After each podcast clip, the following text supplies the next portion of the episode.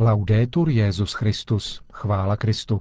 Posloucháte české vysílání Vatikánského rozhlasu ve středu 30.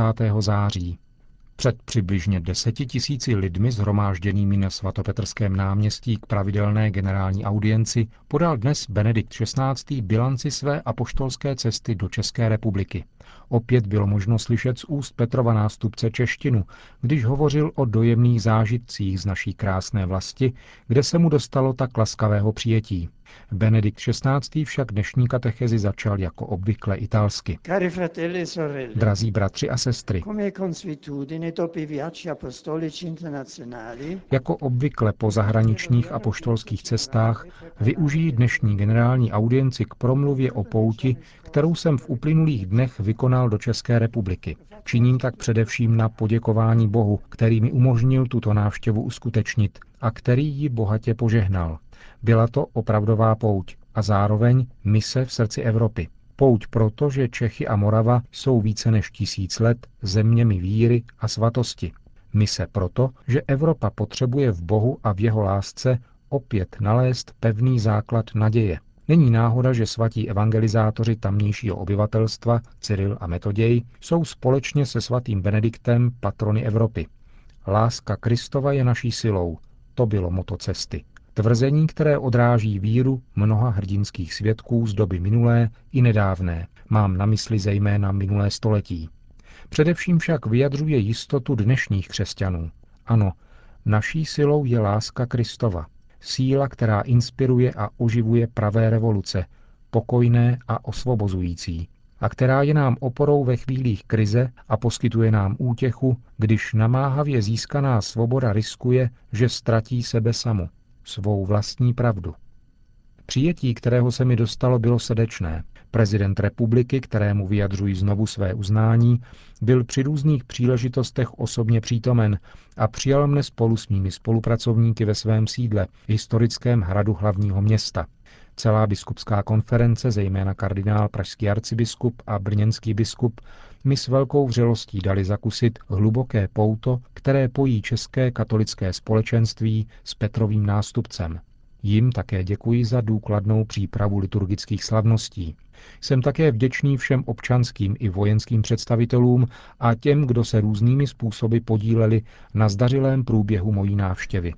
Di Cristo iniziato a rivelarsi Láska Kristova se začala zjevovat na tváři dítěte. První etapa návštěvy po příjezdu do Prahy se totiž konala v kostele Pany Marie Vítězné, kde je uctíváno jezulátko, známé právě jako pražské jezulátko. Ona soška poukazuje na tajemství Boha, jenž se stal člověkem, na blízkého Boha, jenž je základem naší naděje. Před pražským jezulátkem jsem se modlil za všechny děti, za rodiče a za budoucnost rodiny. Pravé vítězství, o které dnes prosíme Marii, je vítězstvím lásky a života v rodině a ve společnosti. Pražský hrad, jenž je mimořádný z historického i architektonického hlediska, nabízí obecnější reflexy. Do svého rozsáhlého prostoru pojímá četné památky, prostředí a instituce, takřka jako znázornění určité polis, obce, v níž probíhá harmonické soužití katedrály a paláce, náměstí a zahrady. Moje návštěva se tak v tomto kontextu mohla dotknout obou prostředí, občanského i náboženského, která nestojí proti sobě, ale jsou si harmonicky blízká, byť odlišná. Ve svém vystoupení před politickými a občanskými představiteli a diplomatickým sborem jsem chtěl poukázat na nerozlučný svazek, který nutně vždycky existuje mezi svobodou a pravdou. Z pravdy není třeba mít strach, protože je přítelkyní člověka a jeho svobody. Ba dokonce, jedině v upřímném hledání pravdy, dobra a krásy lze reálně nabízet budoucnost dnešní mládeži a příštím generacím. Ostatně, co jiného přitahuje tolik lidí do Prahy, ne její krása, Krása, která není jenom estetická, ale historická, náboženská a v širokém smyslu lidská.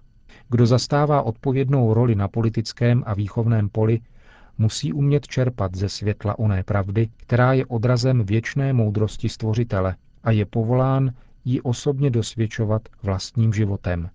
Jedině seriózní úsilí o intelektuální a morální opravdovost je hodno oběti těch, kteří za svobodu draze zaplatili. Symbolem této syntézy pravdy a krásy je nádherná pražská katedrála, zasvěcená svatým Vítovi, Václavovi a Vojtěchovi, kde se konala bohoslužba Nešpor spolu s kněžími, řeholníky, seminaristy a představiteli lajků, zapojených do církevních združení a hnutí. Pro společenství středovýchodní Evropy jsou nynější chvíle obtížné. V důsledku dlouhé zimy ateistického totalitarismu se hromadí škodlivé účinky západního sekularismu a konzumismu. Proto jsem všechny povzbuzoval, aby čerpali stále novou energii od zmrtvých vstalého pána, aby mohli být ve společnosti evangelním kvasem a zapojovat se, jak už se to děje, do charitativních, ale ještě více do výchovných a vzdělávacích aktivit. Toto poselství naděje založené na víře v Krista jsem adresoval celému božímu lidu na dvou velkých eucharistických slavnostech, které se konaly v Brně, hlavním městě Moravy, a ve Staré Boleslavi, místě mučednictví svatého Václava, hlavního patrona českého národa. Morava bezprostředně připomíná svaté Cyrila a Metoděje, evangelizátory slovanských národů, a tedy onu nevyčerpatelnou sílu Evangelia, které jako řeka živé vody protéká napříč dějinami a kontinenty a přináší všude život a spásu. Nad portálem brněnské katedrály jsou vytesána Kristova slova Pojďte ke mně všichni, kdo jste obtíženi, a já vás občerstvím. Stejná slova zazněla minulou neděli během liturgie jako ozvěna nepomíjivého hlasu Spasitele, naděje národů včera, dnes i vždycky. Vláda Kristova, vláda milosti a milosedenství, dává výmluvná znamení existencí svatých patronů různých křesťanských národů, jakým je právě Václav, mladý český král z desátého století, který se vyznačoval svým příkladným křesťanským svědectvím a který byl zabit svým bratrem. Václav dával přednost království nebeskému před kouzlem pozemské moci a zůstal tak navždy v srdci českého lidu jako vzor a ochránce v rozmanitých událostech dějin. Početnou mládež, pocházející také ze sousedních národů a přítomnou na svatováclavském ši, jsem pobídnul, aby v Kristu rozpoznávali nejopravdovějšího přítele, který naplňuje nejhlubší touhy lidského srdce. Nakonec musím zmínit další dvě setkání, ekumenické a setkání s akademickou obcí. Na tom prvním, které se konalo v arcibiskupském paláci, jsem se setkal se zhromážděnými představiteli různých křesťanských společenství České republiky a se zástupci židovské obce.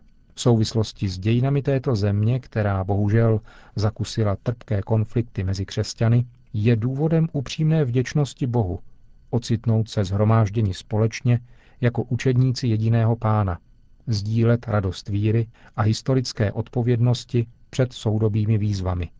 Snaha postupovat vpřed ke stále plnější a viditelnější jednotě věřících v Krista posiluje a zefektivňuje společné úsilí o opětovné objevování křesťanských kořenů Evropy. Tento poslední aspekt, který velmi ležel na srdci mému milovanému předchůdci Janu Pavlu II., vyšel najevo také na setkání s univerzitními rektory, představiteli profesorů a studentů a jiných významných osobností kulturního prostředí. V tomto kontextu jsem zdůraznil roli univerzitní instituce, jedné z nosných struktur Evropy, která má v Praze jednu z nejstarších a nejuznávanějších univerzit, Karlovu univerzitu, podle jména císaře Karla IV., který ji založil spolu s papežem Klementem VI. Univerzita je vitálním prostředím společnosti, zárukou svobody a rozvoje, jak dokazuje skutečnost, že právě z univerzitních kruhů v Praze vzešla tzv. sametová revoluce. 20 let po této historické události jsem předložil pojetí integrální lidské formace, založené na jednotě poznání, zakořeněného v pravdě a odporující nové diktatuře relativismu, vázané na technickou nadvládu. Humanistická a vědecká kultura nemohou být odděleny. Naopak, jsou to dvě tváře téže mince. Znovu nám to připomíná česká země, vlast velkých spisovatelů, jakým je Kafka a opat Mendel, pionýr moderní genetiky. Cari amici, ringrazio il Signore perché con questo viaggio mi ha dato Drazí přátelé, děkuji pánu za to, že mi touto cestou umožnil setkat se s lidem a církví s hlubokými historickými a náboženskými kořeny u příležitosti letošních významných výročí vysokých duchovních a společenských hodnot. Bratry a sestry České republiky znovu odkazují k naději a povzbuzují k odvaze dobra, aby budovali dnešek i zítřek Evropy. Plody své pastorační návštěvy svěřují přímluvě Pany Marie a všem svědcům a světicím Čech a Moravy. E di tutti i santi e le sante di Boemia e di Moravia. Grazie. Končil Benedikt XVI. svou katechezi v italštině. Potom přišla řada na jeho český pozdrav. Drazí jsem ještě napněn dom, domněmnými zažitky z apostolské cesty do vaší krásné vlasti, kde se mi dostalo tále laskavé přijetí.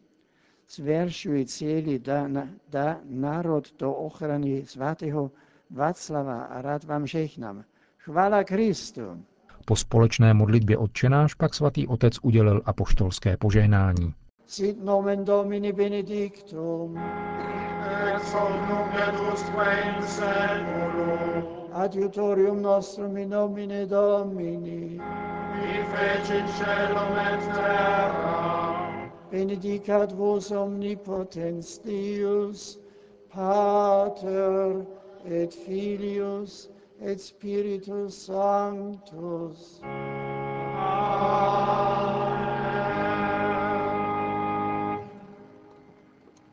A na závěr vám nabízíme úterní příspěvek otce Petra Havlíčka, který analyzoval ozvěnu papežovy návštěvy v našem úterním tisku. Dnešní český tisk věnoval skončené návštěvě Benedikta XVI. v naší zemi většinou hned několik stran.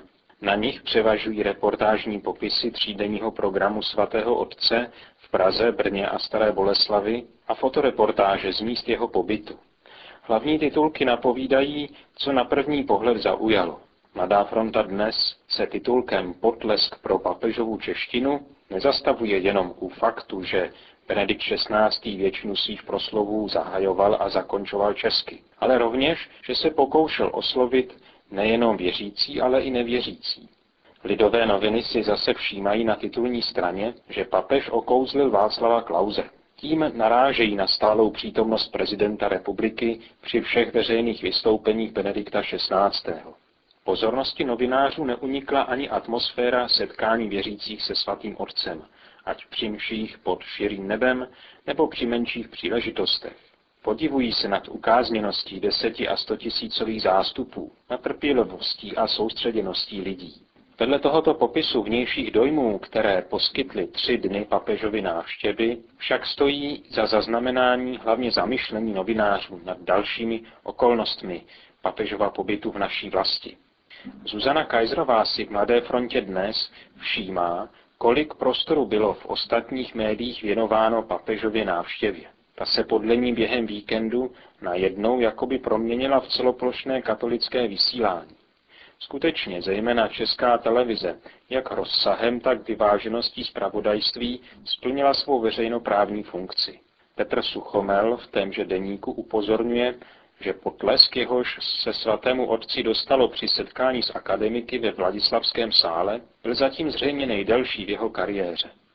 Na toto setkání pak v Mladé frontě upozorňuje ve svém komentáři také Jan Jandourek a považuje ho za nejvíce určené i nevěřící části naší společnosti. Projev Benedikta XVI. před akademiky vidí jako zdvořilé sdělení Čechům, že oddělovat užívání rozumu od etiky je nerozumné a že takový přístup ke světu nemůže dopadnout dobře. V této souvislosti si všímá v lidových novinách Alexandr Tomský poslední papežovy encykliky Caritas in Veritate jako hlasu do diskuse uprostřed současné celosvětové hospodářské krize. Celkově lze z českých médií získat dojem, že tři dny návštěvy svatého otce v České republice připravili jakási duchovní cvičení nejenom pro věřící, ale i pro novináře. Při nich jakoby dokázali více naslouchat a více se dívat kolem sebe s vnitřním pokojem, který nebývá na naší mediální scéně až tak obvyklý. Končíme české vysílání vatikánského rozhlasu. Chvála Kristu.